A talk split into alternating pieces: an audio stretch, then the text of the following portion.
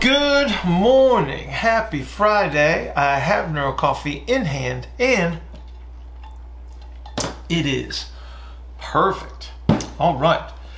Man, a very busy Friday coming up. We're going to dig straight into today's Q&A.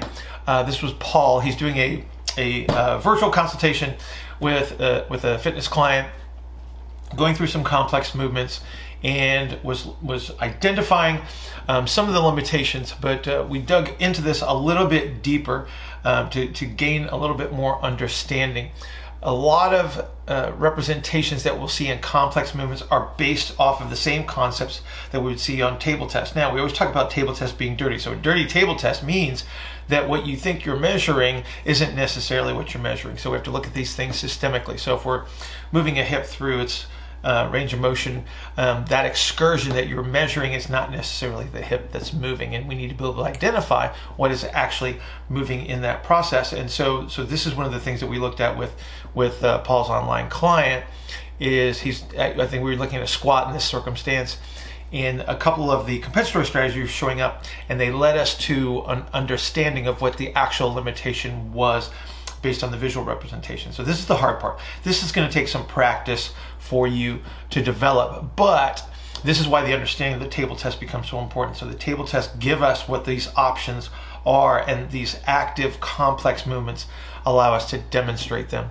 So again, thank you Paul for asking this question. It's going to lead people in a very good direction also uh, gave you a little bit of a demonstration so you can understand a little bit what we were talking about on the video so so make sure you watch it all the way through uh, don't forget to subscribe to the youtube channel uh, podcast will be up on sunday sometime and we will see you next week very helpful but this is a this is a really good representation because again so like people will will accuse these people of turning the wrong way yeah, turn. Uh, this was maybe the first time I'd seen such a blatant leftward turn. Okay, it's not a turn; it's a bend, right? Oh, okay. It's relative motion. It's not relative motions to get there. Yeah, it's a big old. That's the thing you got to recognize. Yeah.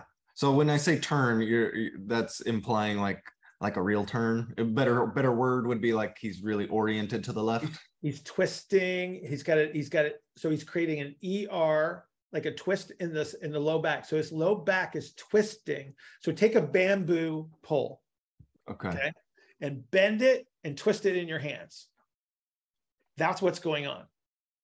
This is not this is not comfortable segmental rotation. Absolutely. Absolutely not. This is this is take take like compress the two ends of the bamboo pole and it's got to bend in some direction. That's basically what he's doing. Like he's creating a downforce, anti-orientation. He's squeezing the spine together so it becomes one segment. So the low back, the lumbar spine has has five segments in it with discs in between. Take that, jam it together so it behaves as one thing. Instead of having relative turns between segments, it's now one thing that's going to bend in different directions. What you're seeing is a bend and a twist. It's not, this is not what you would consider a turn that would have relative motions. Don't try not to confuse that. As, as far as the bend, uh, yep.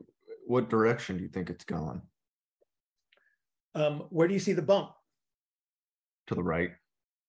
Well, there's a bump to the right and there's a bump to the left. So the bump to the left, though, is the spine what do you think the bump to the to the right is on his lower this this uh, area? That's his pelvis. That's his pelvis.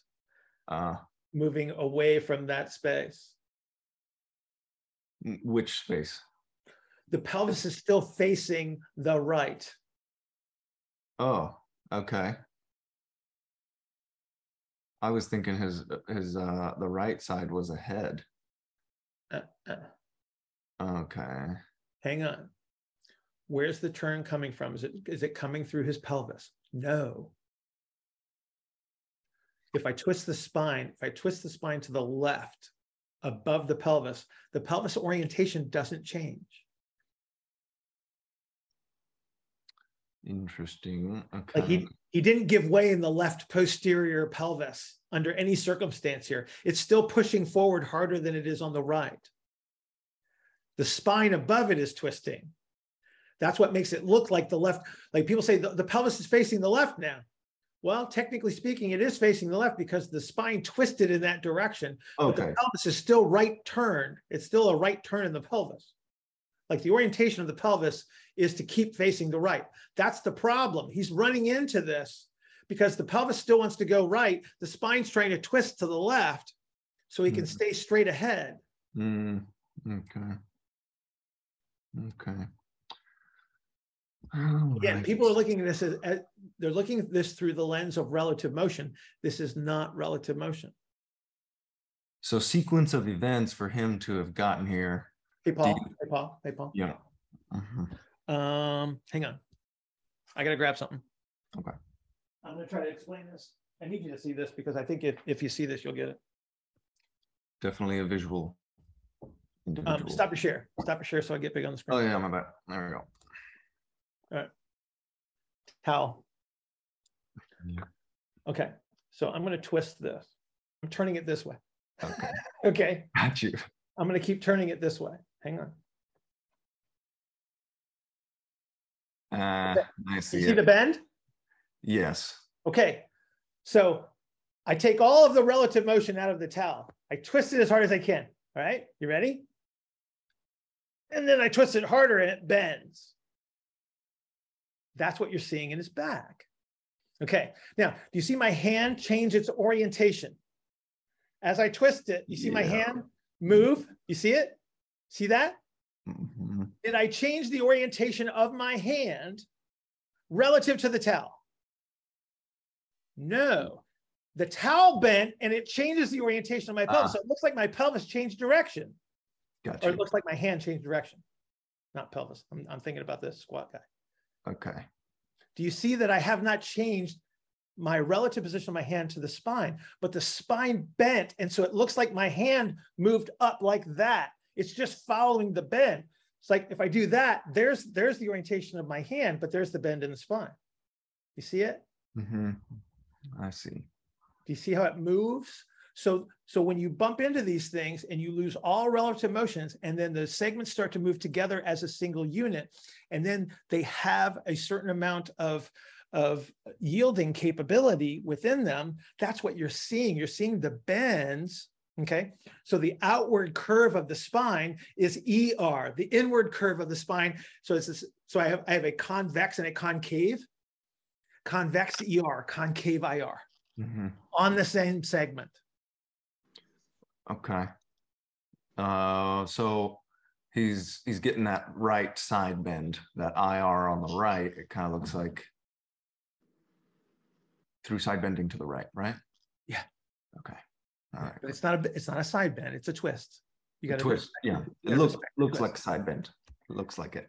in it- in two if you were if we were two-dimensional beings, you would be correct. right? Got you. Visual on screen is a side bend. I'll give you that, but it's not really a side. I gotcha. But do you, do you Okay. see you see what you're so this is what you're seeing as he's descending into the squat. As soon as he hits a space that he doesn't have, he bends, he bends, and so now it looks like he's you go, oh, he's he's turning left. It's like, okay, he's trying to make a space there, right? But the pelvis is still still in its orientation. It's just so if if I if I turn like this, you can appreciate that this hand is forward, this hand is back. Mhm. Now I'm going to turn in my I'm going to turn my chair, but I'm not changing the orientation of my hands. Yeah. Yeah. So did I turn in that direction? Through- Not, not really. So eh, that would be the turn. So if I'm here, okay, that would be me turning. Yeah. Doing this and doing this is not the same. Yeah. You see the pivot through the chair. Absolutely. That's what that's what you have to recognize when you're doing these virtuals because you have to use the dynamic complex movements to identify where the deficits are. Gotcha. Okay. Okay. That would have made the assessment much more easy. Well, again, it's it's practice. Yeah. Practice. Everybody takes bad measurements. Everybody screws up. Okay. Okay. You just have to be more reliable with yourself. Okay. Good morning. Happy Tuesday. I have Neuro Coffee in hand and it is perfect. All right. Well, as usual, a very busy Tuesday coming up. We're going to dig straight into today's Q&A. This is with Alec. Again, I believe we had a question from Alec yesterday. So Alec's been off the coffee calls for a while, so apparently he stored up some really good questions. Um, this one was in a, a discussion as to the application of the superficial compressor strategies. I think we used a narrow ISA in this case. But what it led us to was how the anti-orientation of the pelvis occurs as these strategies are applied. Because what we're going to see is we're just going to see this progressive uh, shift forward of the center of gravity. We're going to see an increase in the anti-orientation of the pelvis under these circumstances to help maintain the downforce inside of the base of support but a lot of people don't don't grasp the concept as to how this anti-orientation is actually occurring. So we literally go through it step by step. Um, I actually grabbed the uh, the big plastic pelvis and and uh, walked everybody uh, through that on the call. So you're going to get to see that as well. So thank you, Alec, for your questions. I do believe it's going to help a lot of people. Everybody have an outstanding Tuesday, and I will see you tomorrow.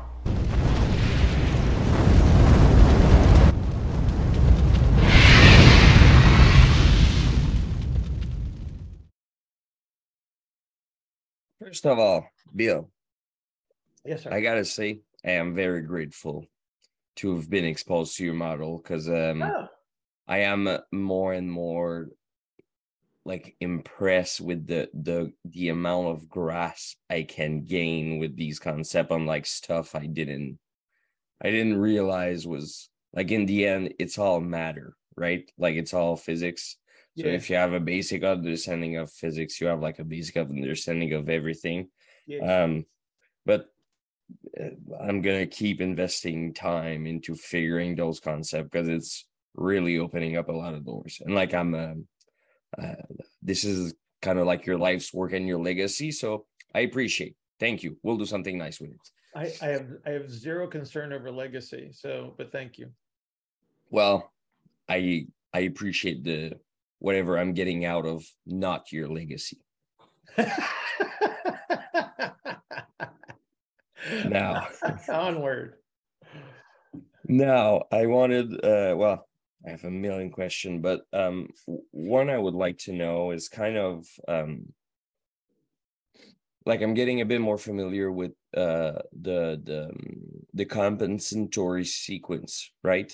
Yes. Like it, it it it won't randomly appear on an archetype or another. It's gonna kind of so I wanted to just make sure if I I'm doing a, a good crossover with something else, which is if my memory is correct, narrow the orient from the top down, right? And bottom up for orientation. Yes. okay, yeah. Um, and now this is where I want to make sure I, I don't uh make things simpler than they are. Okay. Then does it make sense to think of treating an end game narrow from the bottom up and the reverse of that for a, a wide? Yes. Okay, cool. So with a wide, I want I would want to start like um above trochanter um and like uh, upper. DR. so okay. Like this is where I want to kind no, of no, no, figure no. out. Okay, hang on, hang on, hang on. Yeah, yeah, yeah. Don't confuse. Don't confuse the application of superficial muscle activity. Yeah. Sequence with the orientation. So the orientation is what's happening under all of that at the Yeah. same time. So I need to I need to grab I need to grab my pelvis here real quick. I'll show you. Wonderful.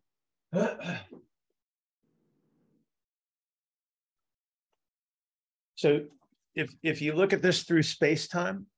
Yeah. So I'm going to give you the, I'll give you the uh, um, textbook representation of a pelvis. So so we would see the ASIS and the pubis in the same vertical representation. That would be that would be the textbook representation. Okay. Okay. Right. And by textbook representation, we mean uh, what's considered normal by the people that use the words that makes you vomit, or like the ideal we're striving for. There is no ideal. Okay. There is no ideal. Okay. What you want is adaptability. Right. So then, would this textbook pelvis representation be indicative of most likely adaptability in that system? Like I'm just asking, is that favorable Maybe. or not? Okay. It's it's it's so not important. I just want to give you a starting position. Okay, cool. It's for comparison. Okay, so again, in a textbook, if you if you take if you got a picture of a pelvis in a textbook, it's going to be this is going to be lined up. They're going to say that that's the beginning part. Okay, can you see me? Okay, I got a little bit of shadow, so it's right there. Okay. Yep. Right. Now, test question, if you if you don't mind. Um, I'm a narrow ISA. I'm not, but if I was a narrow ISA, um, am I going to get my first compressive strategy anteriorly or posteriorly? Narrow, uh, interiorly at this turn. Okay, so it's gonna be here, right? Okay, so if I press that backwards, do you see that the inlet of the pelvis is on a 60 degree angle? You see that? You can see into it. It's like, it's Yeah. not a bucket like this that's flat. It's, it's, it goes in that way. You Yeah. see that? Okay. Yeah. All right. So if I push here, can you appreciate the fact that it is below the axis of rotation of the hip joint? Yeah. Okay, so if I push like that, and if I just could keep pushing, it would do this. Nah, you you you I lost like a one second there. Okay. If I push against the front of the pelvis, Yeah. here, it's below the axis of rotation of the of the pelvis. So it starts to do that. You see that? How, how it goes Yeah. forward. Okay. Yeah. What's the what's the second what's the second compressive strategy? It's gonna be posteriorly. Okay, so hang on. So it's going to be here first on the front, and then it's going to be like right here. You see this? Yeah. You see how one is above and one is below? Yeah. And then so it does this, right? Yeah. You see the orientation? So the orientation, I, I- I say it's underneath the the the compensatory strategies because that those are the forces that are that are driving this forward. Yeah. Okay. And so the orientation that we would see associated with the the, the pelvic position for for a wide ISA is going to start there, right? As we start to push it forward, this segment goes, then this segment, then this segment, then this segment. Okay. The way you alleviate the uh, compensatory strategies is reverse engineering the sequence in which they were layered upon. Yeah. Okay. But if you're just talking orientation, it's going to be reverse engineered. So as I'm working on the the pelvis, I'm, I'm my like my head is here thinking like I got to reduce these these strategies. Okay, I'm reducing the orientation in the reverse sequence. Good morning. Happy Thursday. I have Neural Coffee in hand and it is perfect. I mean, if I uh, try to pull pull a wide ISA back, if he is uh, in the end game, I need to put him back to the right medial here first, and then turn to the left, right? So Correct. that is the sequence. Yeah, but how can I know what is the time to turn them to the left? Okay, so so when you move the center of gravity back on the wide ISA on the right, what Yep. movement? What movement do you recapture? Uh, the ER of the the right. IR. Yeah. Yes, it's IR. Yeah. So Yeah. as you so so when the center of gravity moves forward, you have Yep. more an- anterior compression as the center of gravity moves forward. You will lose internal rotation as the center of gravity moves forward. Okay. Yes. So Yeah. when you move them back, you recapture the internal rotation on the right hip. When you, as you recapture that, that's when you can start to turn. Because if you try to turn before that, all you do is create an orientation where they're just going to Yeah, face yeah. that direction. Okay. So, you, you- so you bring them back on the right, more internal rotation, then make the turn. So how much IR is uh, is a requirement for turn to the left? enough.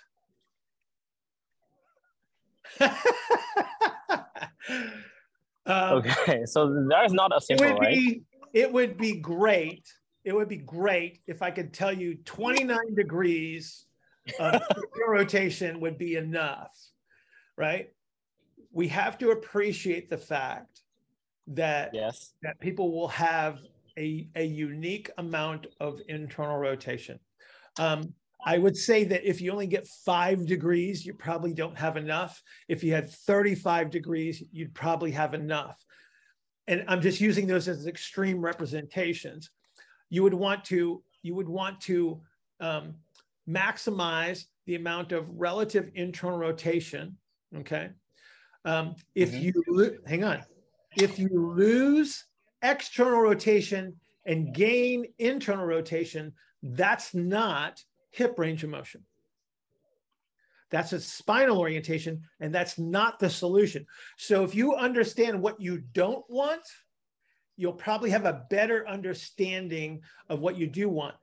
So you run the experiment. So let's just say they got zero IR to start with. You Yeah. gain 25 degrees and you go, you know what? I'm going to try to turn you. And you make the turn and it goes well. They had enough. Okay, I understand.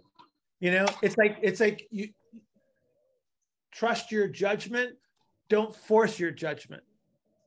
Right? Yeah. Like don't, So don't just try to get I need to try. Yeah, yeah, because because what's going to happen is if you do have enough internal rotation, they will be effective in their turn. And then you'll get really good results on both sides. Yeah. You see it? Yes, yeah. Good morning. Happy Monday. I have Neural Coffee in hand and it is perfect. All right, coming off a very solid weekend. Hope you had one as well, but a very busy Monday as usual. We're going to dig straight into today's Q&A. Uh, this is with Alec. Um, we were talking about hands and feet and some similarities and such, and this led to Alec's question in regards to to bunions and and we get into a little bit of, of how they form and and a few things that we can do about them. Uh, the thing we, we want to recognize under these circumstances is, is that the reason that this this situation arises a bunion in the first place is that we have a limitation in relative motion in one segment and then we have to somehow produce more motion in another segment. And so in all cases we will have to have er for space IR for force production into the ground, and that's what a bunion basically is. It's a place for us to, to apply an internal rotation. We're going to have to magnify an ER orientation as a, as a substitution for a lack of motion, and we're going to get bunion formation. And so um, we have a situation that will have to be either um, managed or we have a, a way to restore the relative motions and alleviate the stress upon the big toe in this case. So, Alec, thank you so much for this question. Probably going to guide a lot of people um, and produce a lot of questions um, as to what to do under these circumstances. So, again, very, very helpful. Everybody have an outstanding Monday, and I will see you tomorrow. Uh, Alec, back to you. We have time. And it was the perfect segue, Thea. Thank you. So I guess um because I my question is about bunion. So now that you guys were talking about how the the Uh huh. the toe is not where it is because it's grabbing. Now I'm trying to like, is that literally why? Because if I remember correctly, that a bun that's what a bunion is, right? It's like it's a it's a toe that's trying to grab the ground. You see, you see my, you see my. Yeah, yeah, yeah, yeah. Okay, yeah. That's- So this is this is a thumb. This is a thumb that has done too much manual therapy. Okay, this is what it Mm. looks like, Jordan. This is what it looks like 32 years from now. That's what your thumb's gonna look like, boss. but I shouldn't treat you for it because it's an adaptation, and that's gonna take away your Um, ability. it's to- probably an undesirable adaptation because it doesn't really feel great all the time. Um, you know, it's like it's like this is why this is why you have to get really good with exercise selection because then you don't have to do as much manual therapy. Okay, I see. I see. Um, a bunion's a turn. Okay. Yeah. Hang on. It's a turn and then it's a forced position without relative motion. Okay. So it's not a normal It's not a normal representation. Okay. It's an it's an it's a it's a twist and a bend into um, and, and I, when I say bend, I'm not talking about a joint bend. Okay. I'm talking about connective tissue bend. Okay. Um, yeah, it's an undesired ap- adaptation. and and from a like uh what's the functional gain or like what's the the um, it's a replacement of the ability to capture. It's an the- indication. It's an indication of where you're applying IR to the ground. Okay Okay, hang on. Let me help you. Yeah. You're taking a step forward and you land on your heel. yeah Okay. All right. You, so the rest of the foot's not on the ground yet. yeah Okay. As the foot comes down to the ground and you capture the medial foot contacts. So, so you go from the ER position to starting to superimpose IR. So this is where first met head and medial heel contact come into play. Got it? Yeah, yeah. Okay.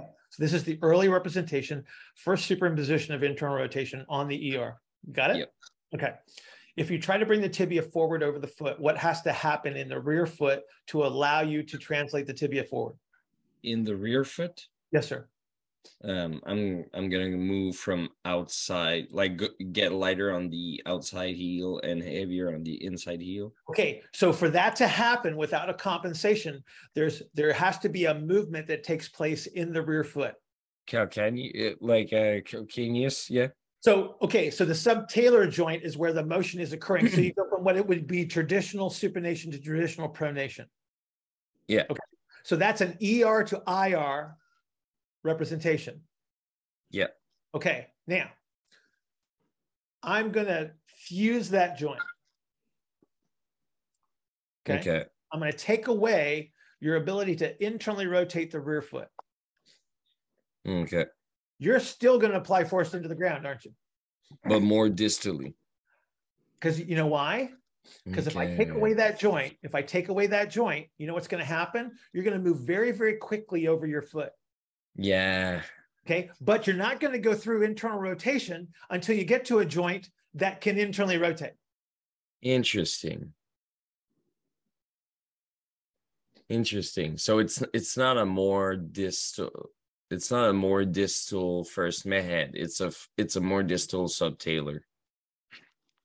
Well, you're you're you're creating an undesirable substitution. So the subtalar Yeah, yeah, is very well designed to do what it does, right? Yeah. Like, It's a great adaptation.